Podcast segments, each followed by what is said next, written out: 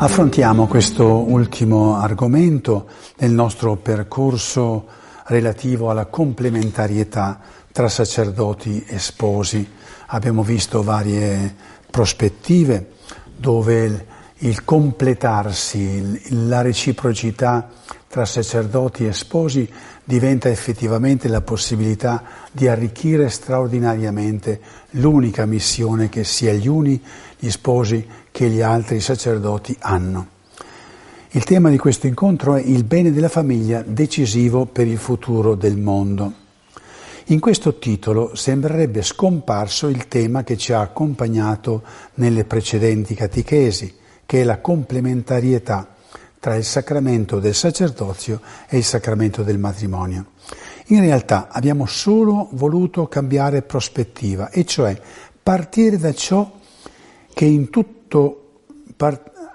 partire da ciò che in tutto il testo di Amoris Letizia si evidenzia, e cioè l'urgenza di porre attenzione pastorale al matrimonio e alla famiglia perché il suo bene, dice Papa Francesco, il suo bene è decisivo per il futuro del mondo. Qualsiasi persona che volesse impegnarsi per il bene del mondo e conoscesse che c'è qualcosa di decisivo, di decisivo si tuffa. Il Papa lo afferma proprio così, bene decisivo per il futuro del mondo, notate. Anzi, il Papa ci invita a guardare a ciò che sta accadendo per vederlo come appello dello Spirito Santo. In Amoris Letizia, dopo aver parlato al capitolo terzo delle difficoltà e sfide attuali, scrive così: È sano prestare attenzione alla realtà concreta, perché le richieste e gli appelli dello Spirito Santo risuonano anche negli avvenimenti della storia, attraverso i quali la Chiesa può essere guidata ad una intelligenza più profonda dell'inesauribile mistero del matrimonio e della famiglia. Io mi domando quanti sacerdoti e quanti cristiani, davanti a tutto lo sfascio che notano attorno a loro del matrimonio, separazioni, divorzi, fatiche, tutto quello che voi notate, no? questi fallimenti coniugali, in quante persone o sacerdoti hanno provocato la lettura di dire questa è una chiamata dello Spirito. Quanti hanno saputo dire le difficoltà di questo momento storico della Chiesa sono un appello, un grido, una chiamata, un'invocazione dello Spirito Santo alla sua Chiesa per far cosa? Per una intelligenza più profonda dell'inesauribile mistero del matrimonio. Cioè quello che sta accadendo è come lo Spirito Santo dicesse Chiesa, Capisci che cos'è il sacramento del matrimonio? Ma ti ho dato un dono straordinario, ancora non sai capirlo. E dobbiamo dire che la maggioranza anche dei cristiani non sa che cos'è il sacramento del matrimonio, quale potenza esso contiene. Ecco perché appello dello Spirito. Perché dire ti ho dato uno strumento. In questo momento in cui tutti i matrimoni, tanti matrimoni vanno male, c'è fatica, c'è distruzione, ma capisci che di entrare dentro bene lo strumento Penso che la difficoltà e criticità in cui si trova il matrimonio cristiano ci obblighi a guardare anche dentro la Chiesa, non solamente come si preparano i fidanzati al sacramento, ma anche per quale compito e missione si preparano, ma anche quale ruolo sacramentale esercitano gli sposi nella Chiesa oggi. Mi piace citarvi una recente pubblicazione di Carlo Rocchetta che porta questo titolo, Senza famiglia non c'è Chiesa. Senza famiglia non c'è Chiesa. I futuri sposi devono poter vedere quale dono e impegno hanno nella comunità cristiana per non prendere, come la maggioranza, la strada dell'anonimato cristiano, che usufruisce soltanto dei servizi religiosi che vengono offerti dal sacerdote. Ecco perché anche il riflettere sulla complementarietà tra sacerdoti e sposi ci obbliga ancor più a mettere in evidenza ciò che il matrimonio è chiamato ad essere, accanto al sacerdote, in modo proprio e originale, complementare nella missione, ma non con una missione meno importante. Non è una missione cappello, una missione copertura, una missione di avanguardia, è una missione sua, specifica, originale, propria, della quale la Chiesa non può far a meno. Ovviamente deve prima essere chiaro a tutti, sacerdoti e sposi, che essi sono fatti appositamente per essere in missione. Finché non arriva questa chiarezza, che gli sposi sono fatti per una missione, il sacramento degli sposi è fatto per una missione, è difficile che prendiamo altre conseguenze. Sentiamo come lo esprime San Giovanni Paolo II in Familiaris Consorzio 49. La famiglia cristiana è inserita a tal punto nel mistero della Chiesa da diventare partecipe a suo modo della missione di salvezza propria di questa. I coniugi e i genitori cristiani, in virtù del sacramento, hanno nel loro ordine e nel loro proprio dono, nel loro proprio stato, un dono in mezzo al popolo di Dio. Perciò non solo ricevono l'amore di Cristo diventando comunità salvata, ma sono anche chiamati a trasmettere ai fratelli il medesimo amore di Cristo, diventando cioè comunità salvante. Ditemi quanti matrimoni fatti in chiesa passano dall'essere comunità salvata, segnata da questo sacramento, ad essere comunità salvante. Sembra che il salvante nel territorio sia soltanto nelle chiese, là dove si fa il battesimo, la cresima, l'Eucarestia, la riconciliazione. Una comunità salvante è sparsa anche nel territorio e sono le famiglie cristiane. Ci basti sottolineare il passaggio da comunità salvata a comunità salvante. Gli sposi sono una comunità sacramento salvante. Comunità sacramento salvante. In questa catechesi, per approfondire la nostra prospettiva di ministeri complementari tra sacerdoti e sposi, la guarderemo proprio partendo dalla condivisione della missione. Il primo punto. Sacerdoti e sposi coinvolti sacramentalmente in un'unica missione, identica missione. Quando capiremo questo saremo già eh, al di là del passo e potremo cominciare una discesa proprio di, di, di lavoro nella Chiesa. Già questo titolo penso che susciti un po' di sorpresa.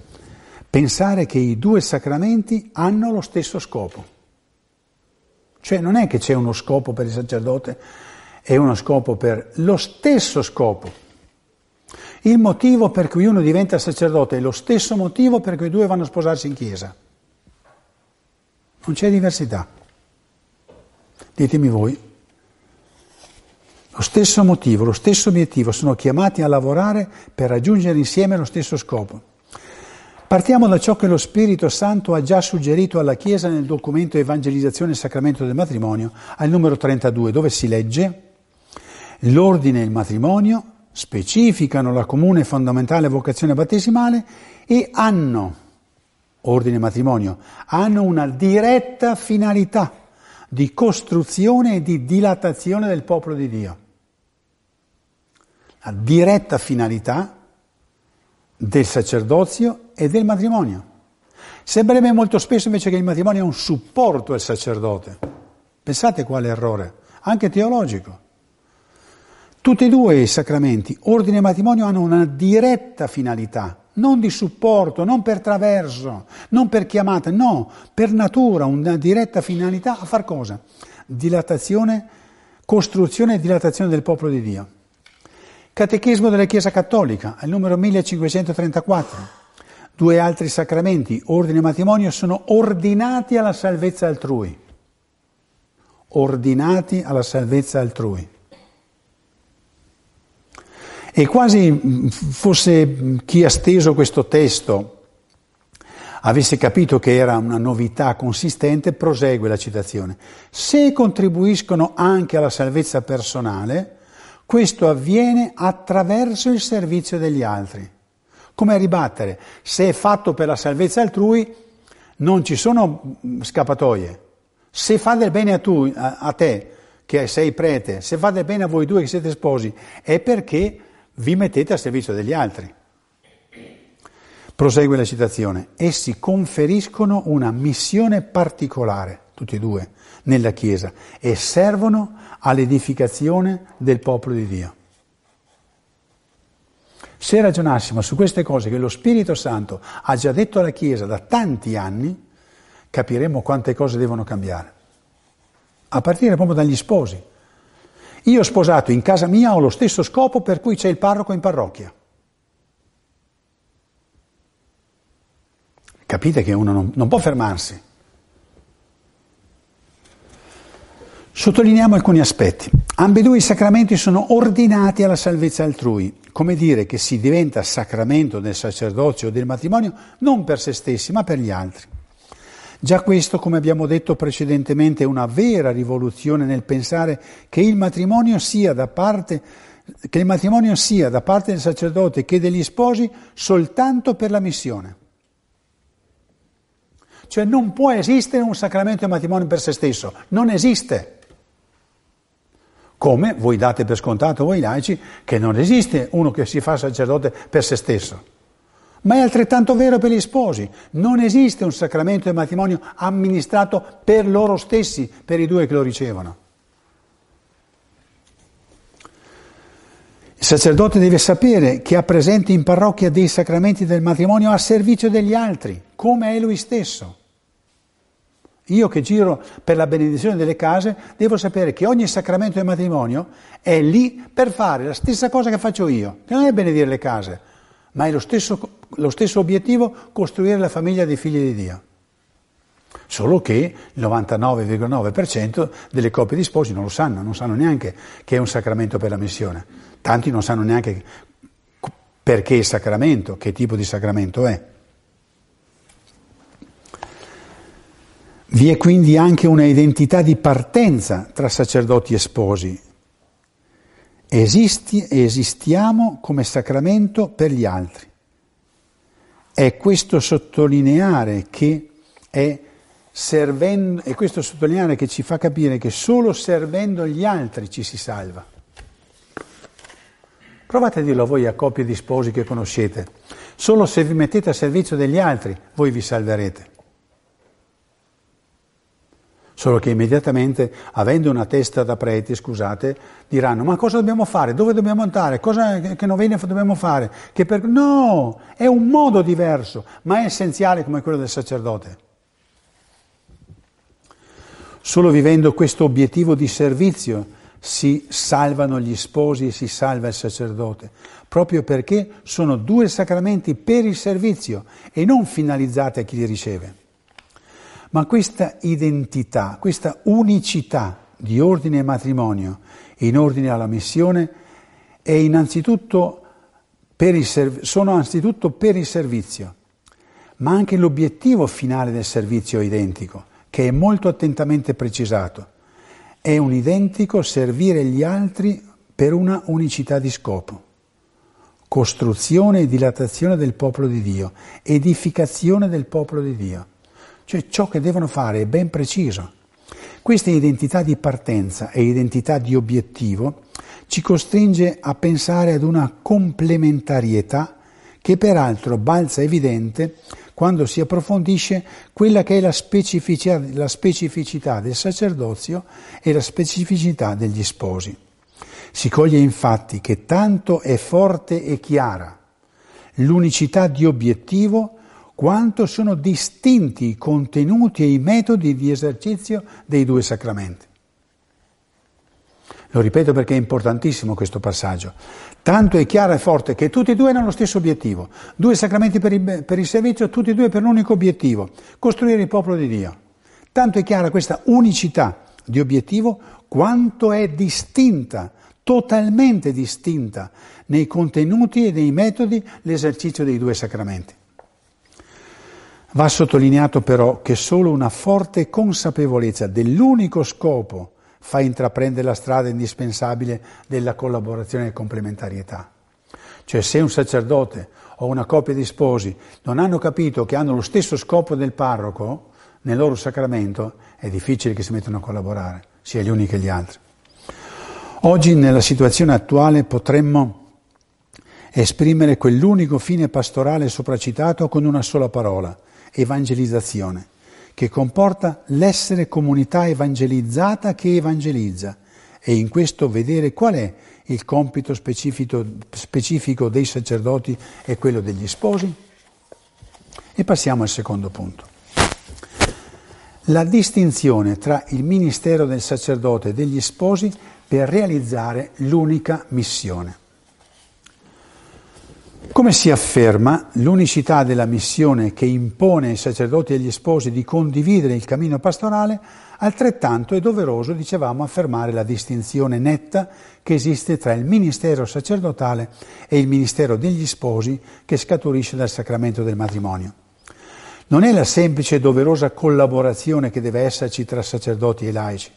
Nel nostro caso i laici sposo e sposa sono consacrati nello Spirito, sono il sacramento permanente di Gesù, sono chiamati ad esprimerlo in modo proprio ed originale, in modo efficace.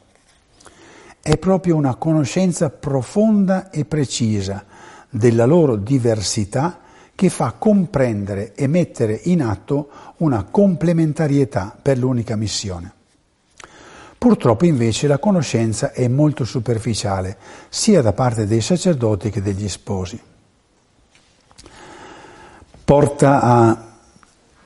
e, e questa modalità di condivisione molto spesso è più di tipo, di tipo amicale tra sacerdoti e sposi di buona collaborazione degli scopi delle attività parrocchiali, ma non mette in atto le caratteristiche proprie del matrimonio.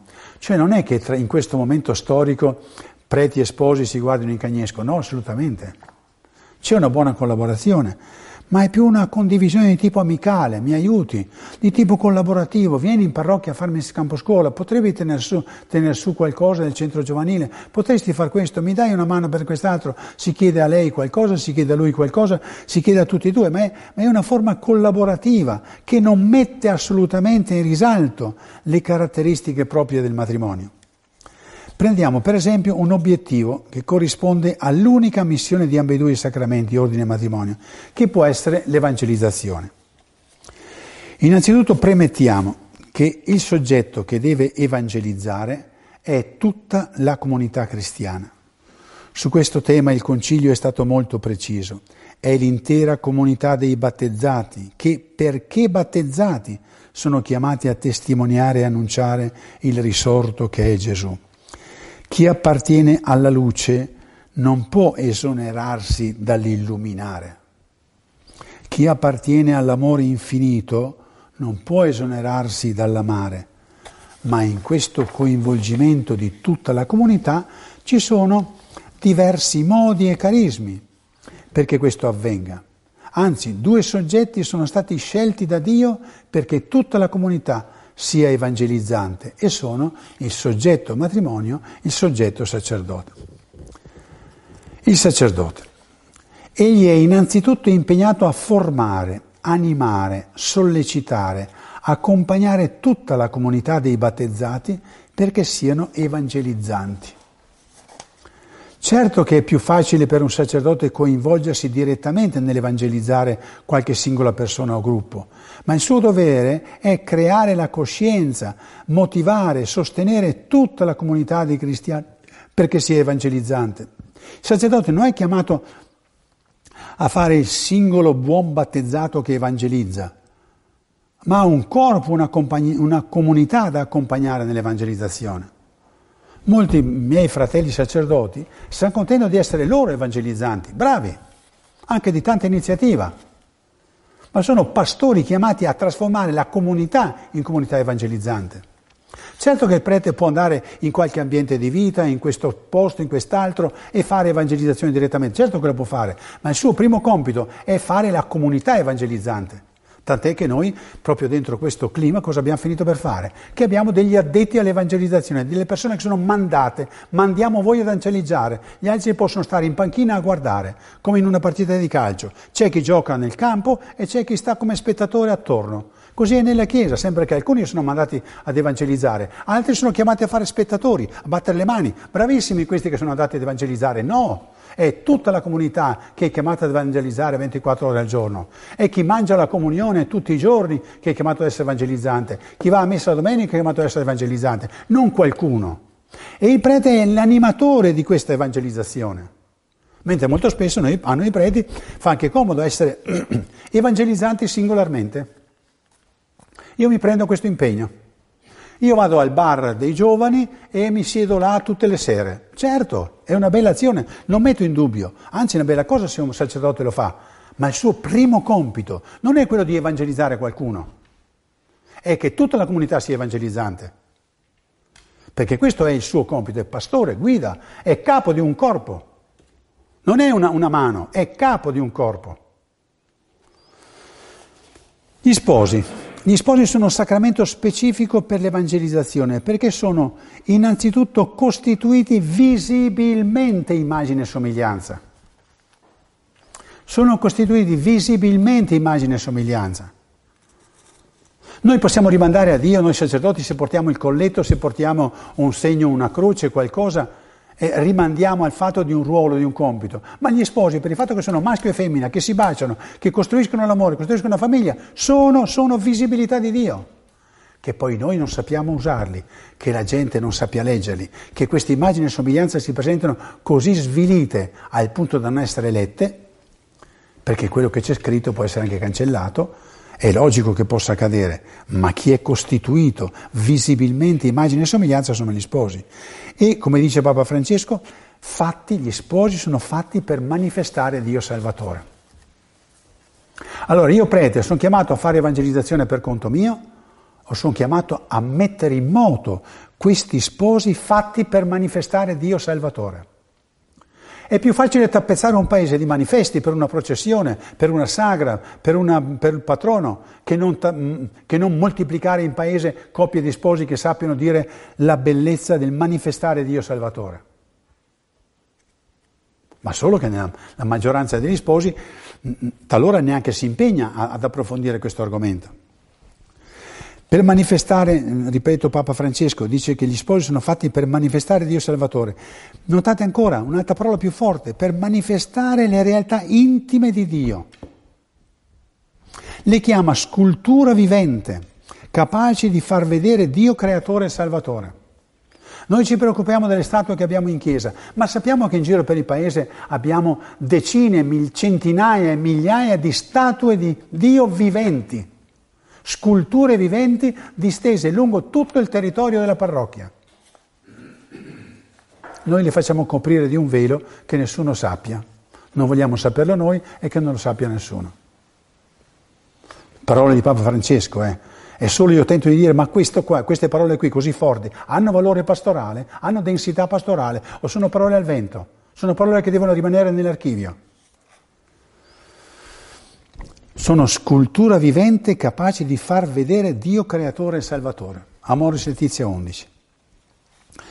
Non sono la processione di una statua una volta all'anno, gli sposi, sono permanentemente trasportatori dell'immagine viva di Dio. Quante processioni ci sono nelle nostre parrocchie di immagini vive di Dio? Ma basta quella di un santo una volta all'anno, perché a noi sembri che la parrocchia sia, sia, stia crescendo. Nello stesso tempo, gli spazi per il sacramento del matrimonio, gli, scusate, nello stesso tempo gli sposi per il sacramento del matrimonio sono resi partecipi dell'amore di Dio per l'umanità.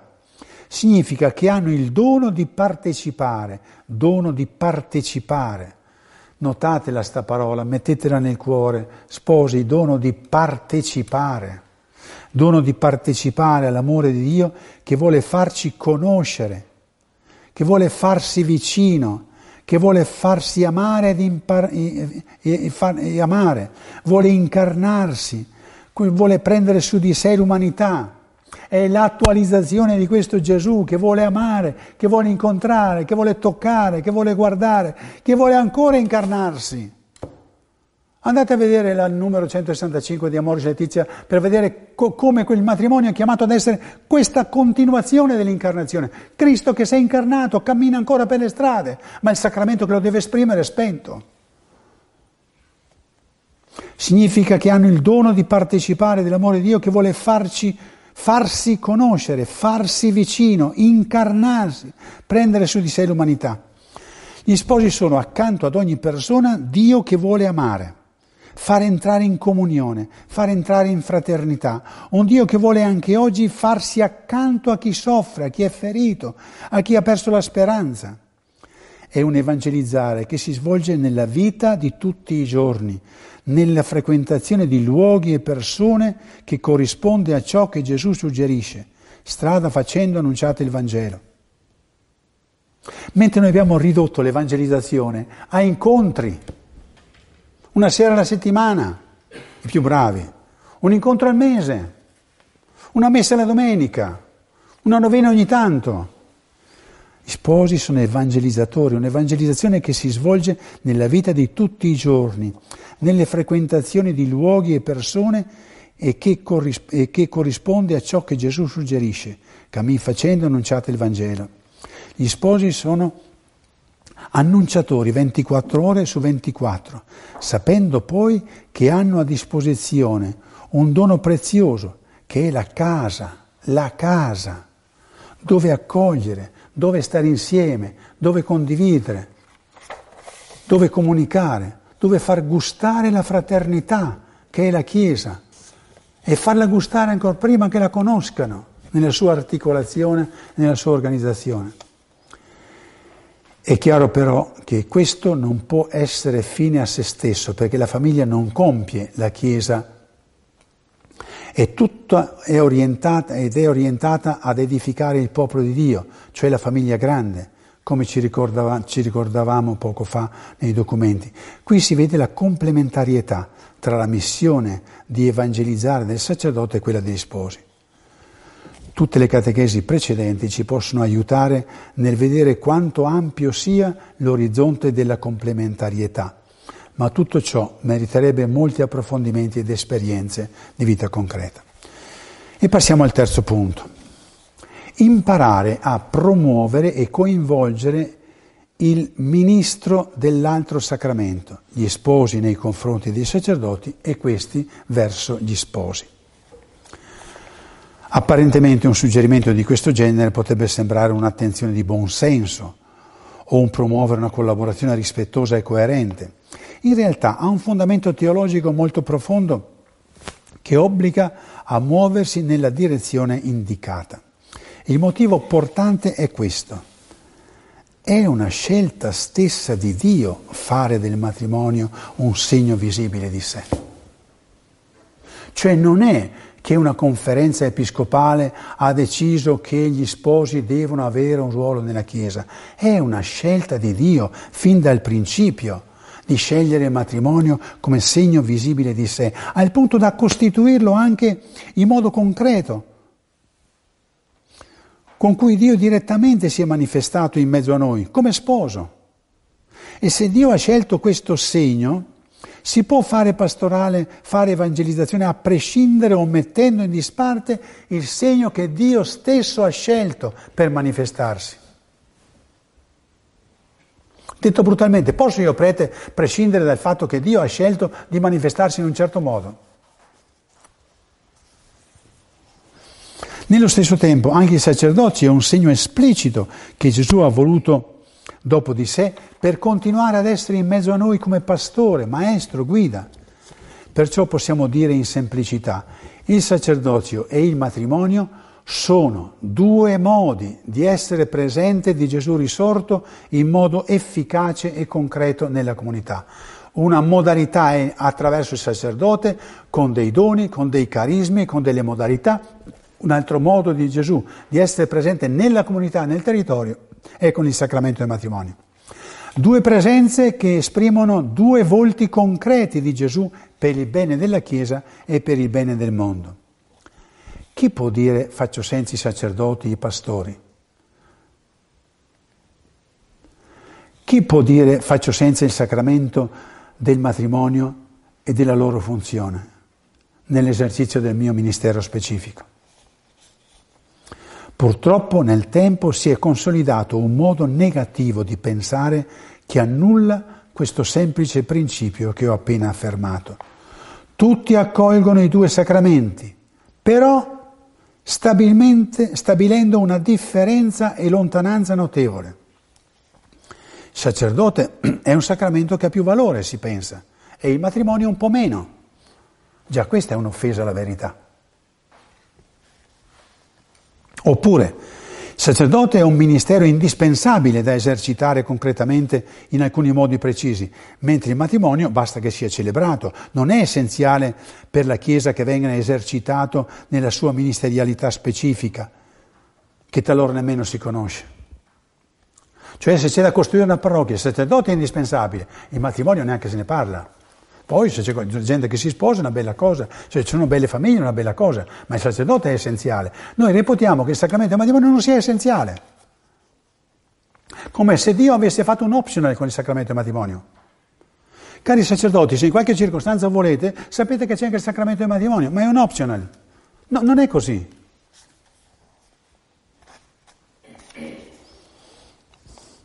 Perciò Premessa una conoscenza del ministero specifico dell'uno e dell'altro sacramento, è indispensabile in questo momento storico che ciascun sacramento impari a promuovere e a coinvolgere l'altro sacramento in ciò che ha di specifico. Cioè che gli sposi siano veramente capaci di promuovere ciò che è di specifico nei sacerdoti e non chiedere ciò che non è necessario, ciò che non sovrappiù, ciò che non serve. Pensiamo quanto siamo più disponibili a chiedere benedizioni ai sacerdoti che non a chiedere la direzione spirituale. Siamo più sensibili a chiedere al sacerdote che venga a fare questo, a fare quell'altro, presiedere una comunità, che non ad insegnarci a pregare, a insegnarci ad amare e a fare comunità con tutti.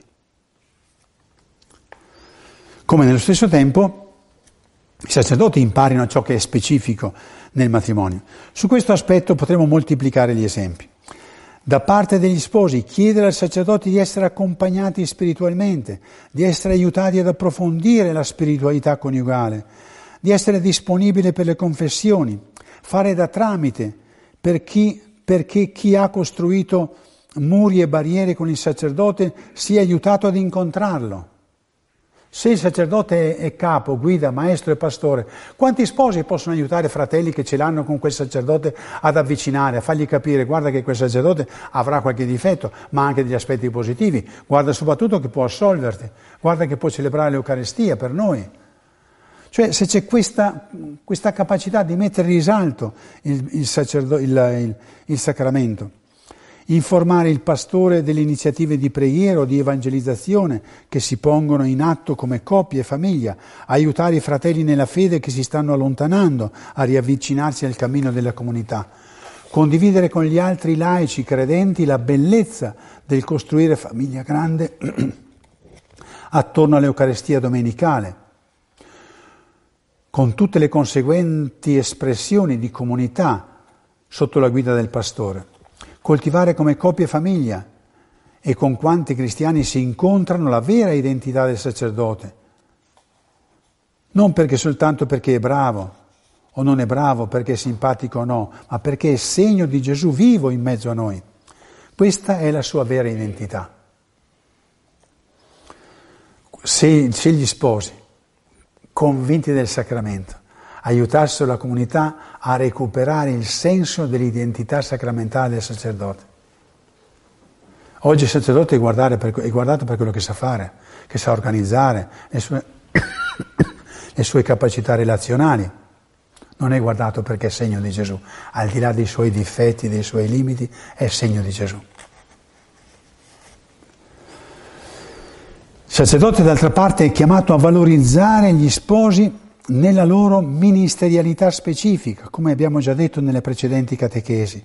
Qui basta solo ricordare che ogni coppia è il libro scritto nella carne di come Dio ha voluto farsi conoscere e vuole continuare a comunicarsi. Ad esempio nella predicazione mostrare particolarmente il volto sponsale di Dio e di Gesù, mettere in risalto come la bellezza della paternità e maternità che si vedono nella comunità sono solo un piccolo segno della paternità e maternità di Dio. Far conoscere che ogni coppia di sposi ha il compito di ricordare quanto Gesù sta amando nel momento presente la sua Chiesa sposa. Potremmo dilungarci, ma credo che tutto si possa riassumere nel coltivare con tutti la pari dignità dei due sacramenti, come presenza di Gesù che costruisce il suo popolo e la sua famiglia. Nel coltivare la pari dignità maturerà gradualmente anche la capacità di coinvolgersi reciprocamente per realizzare una distinzione nell'unica missione. Quarto punto, sacerdoti e sposi complementari nel costruire la comunità del guarda come si amano. Ho preso questo come titolo della Chiesa, perché è quello che noi prendiamo dagli Atti degli Apostoli, quando eh, la comunità dei, dei, dei credenti veniva riconosciuta da come si volevano bene. E appunto gli atti riportano guarda come si amano. Certamente ci ritroviamo pena, pienamente convergenti nel guardare e pensare la Chiesa, la comunità dei credenti in Gesù, come una comunità che ha il dono di vivere la carità, l'amore che ci è stato donato da Gesù. Con Lui entriamo nella comunione di amore del Padre, del Figlio e dello Spirito Santo. La legge suprema che Gesù ha dato ai Suoi discepoli è quella dell'amore. Amatevi gli uni gli altri come io ho amato voi. Anzi, ci ha donato un unico criterio sul quale misurare tutte le nostre attività per evangelizzare, per far conoscere Gesù. Ed è da questo vi riconosceranno se avrete amore gli uni gli altri. E questo potremmo dirlo anche personalmente. Ma il vertice di richiesta di rimanere nell'amore reciproco, Gesù lo esprime nel capitolo 17 di Giovanni, quando dice, Padre, per essi prego, perché siano uno come io e te siamo uno, affinché il mondo creda. Il volto della comunità Chiesa è la fraternità, l'amore reciproco. Non c'è alcuna alternativa a questa verità. Questo è il volto della Chiesa. Tutto il resto viene dopo. I vescovi italiani, notate in che data passata, 1990, così scrivevano nel documento Evangelizzazione e testimonianza della carità. Scrivevano L'evangelizzazione e la testimonianza della carità esigono oggi la crescita di una comunità cristiana che manifesti in se stessa, con la vita e con le opere, il Vangelo della carità. E poi, del resto, la carità, prima di definire l'agire della Chiesa, ne definisce l'essere profondo. Cioè la carità, l'amore reciproco è l'identità della Chiesa. Con questo volto di Chiesa, con questa comunità di amore da costruire, è inevitabile mettere in risalto il dono compito del sacerdote e il dono compito degli sposi, proprio relativamente ad insegnare l'amore, a custodire l'amore, a far crescere l'amore, perché è l'essere, l'identità di una comunità. Che ruolo hanno gli sposi e i sacerdoti in ordine al costruire una comunità di amore? Gli sposi gli sposi come tali, per tutta la loro vita, sono una sorgente di amore, un fuoco acceso di amore, che non è destinato a riscaldare soltanto loro due, ma è anche fonte di calore per quanti li incontrano. Nella loro vita quotidiana, partecipi dell'amore di Gesù per ogni persona, diventano costruttori di relazioni di rispetto e di amore verso tutti in forza dell'identità in forza del sacramento. Ma nello stesso tempo gli sposi, in quanto genitori, gestiscono una scuola di educazione all'amore per i loro figli. È una scuola a tempo pieno. Pieno vuol dire 24 ore su 24, dove le lezioni sul come amare, sul come esprimere l'amore è sviluppato costantemente dai genitori. Può la parrocchia pensare di essere comunità di carità e di amore solo con le proprie riunioni e liturgie se non c'è stata e non c'è questa scuola di amore? Qui si capisce quanto la parrocchia ha bisogno di queste scuole di amore. Come inserire i figli in una comunità di amore se nella famiglia non è stato insegnato l'alfabeto dell'amore? Pensiamo che basti un'ora di catechismo alla settimana per insegnare a vivere l'alfabeto dell'amore? Che basti una messa domenicale? Che basti imparare a fare la comunione, ad andare a confessarsi per diventare a essere capaci di amare?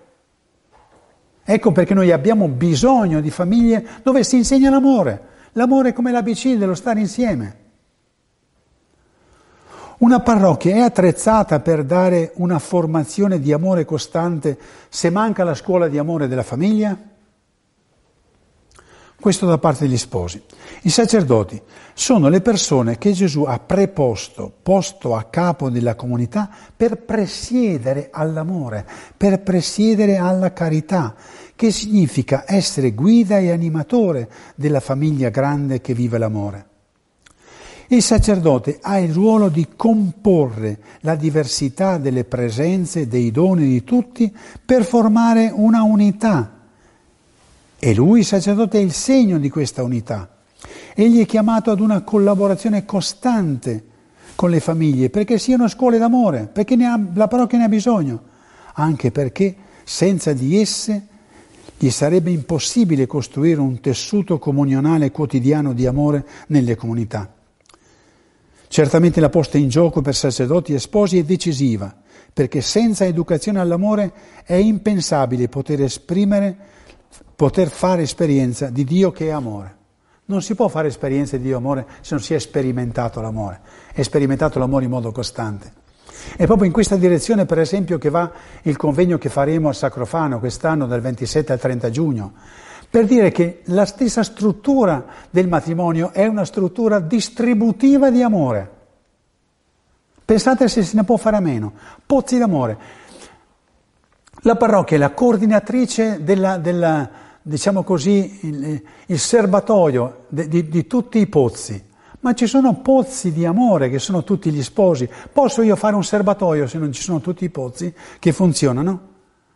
E abbiamo giocato questo discorso di, di, amore, di scuola di amore, attraverso una parola che non è capita e andremo a spiegarla.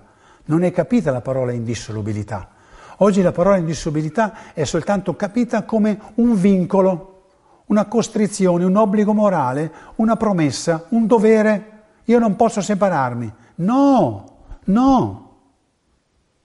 Gli sposi che vanno in chiesa ricevono il dono di amarsi dell'amore indissolubile che c'è in Dio, che c'è tra Cristo e la Chiesa.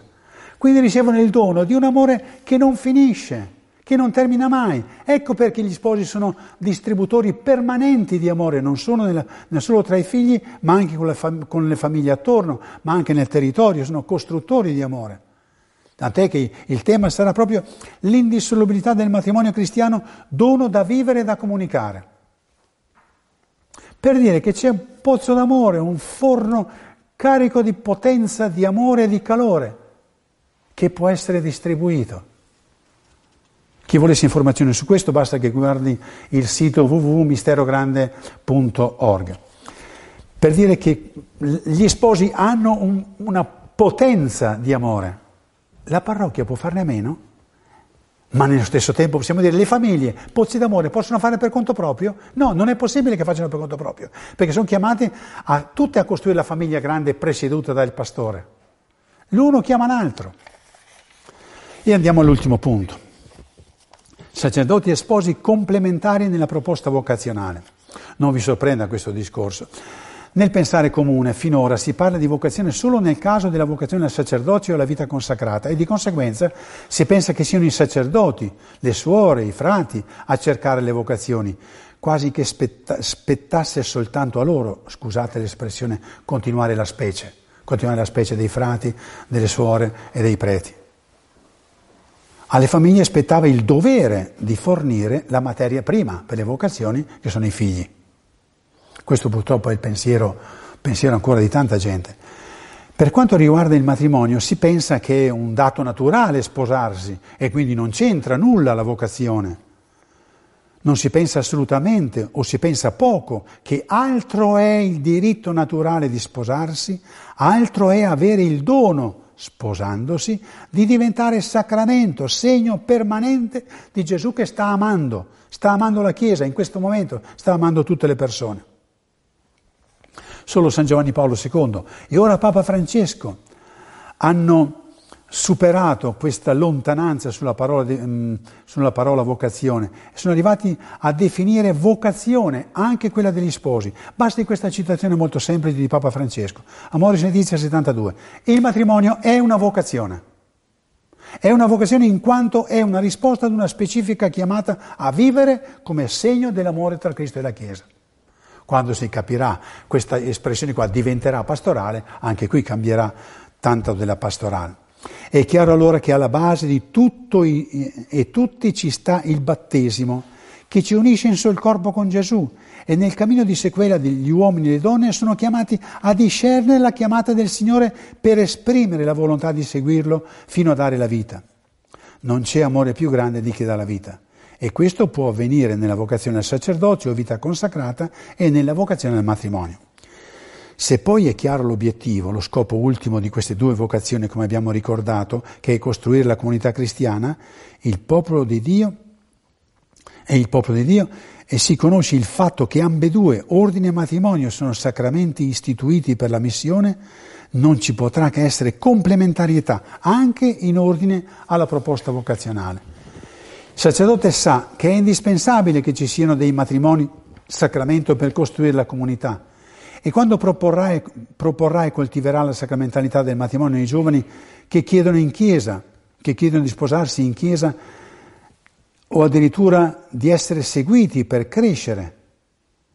Essendo in diminuzione i matrimoni, sarà lui per primo i sacerdoti a spingere, a chiedere, a sollecitare, ad accompagnare i giovani perché diventino sacramento.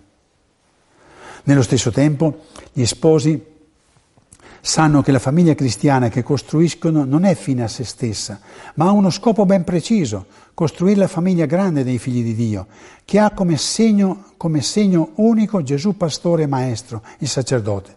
Le famiglie si sentiranno coinvolte a preparare perché ci siano sacerdoti, a pregare, scusate, perché ci siano sacerdoti, saranno capaci di dire ai giovani, le famiglie saranno capaci di dire ai giovani abbiamo bisogno di sacerdoti, abbiamo bisogno di sacerdoti. Sarà il momento in cui la comunità cristiana, animata dai due sacramenti per la missione, sentirà di formare un solo corpo di Gesù, che avrà un solo desiderio, quello di annunciare al mondo la bellezza di una famiglia grande dove si respira un unico amore e i non credenti torneranno a sorprendersi e a dire guarda come si amano. Che lo Spirito Santo benedica questi nostri, questi nostri desideri di crescere come coppia, di famiglia, benedica quanti hanno voluto ascoltare queste catechesi in questi otto incontri, ma soprattutto attraverso la, la, fatica, l'impegno quotidiano, faccia di tutti noi dei semi che sanno far germogliare quella potenza divina che il Signore ha già portato nella Chiesa e nel mondo. Amen.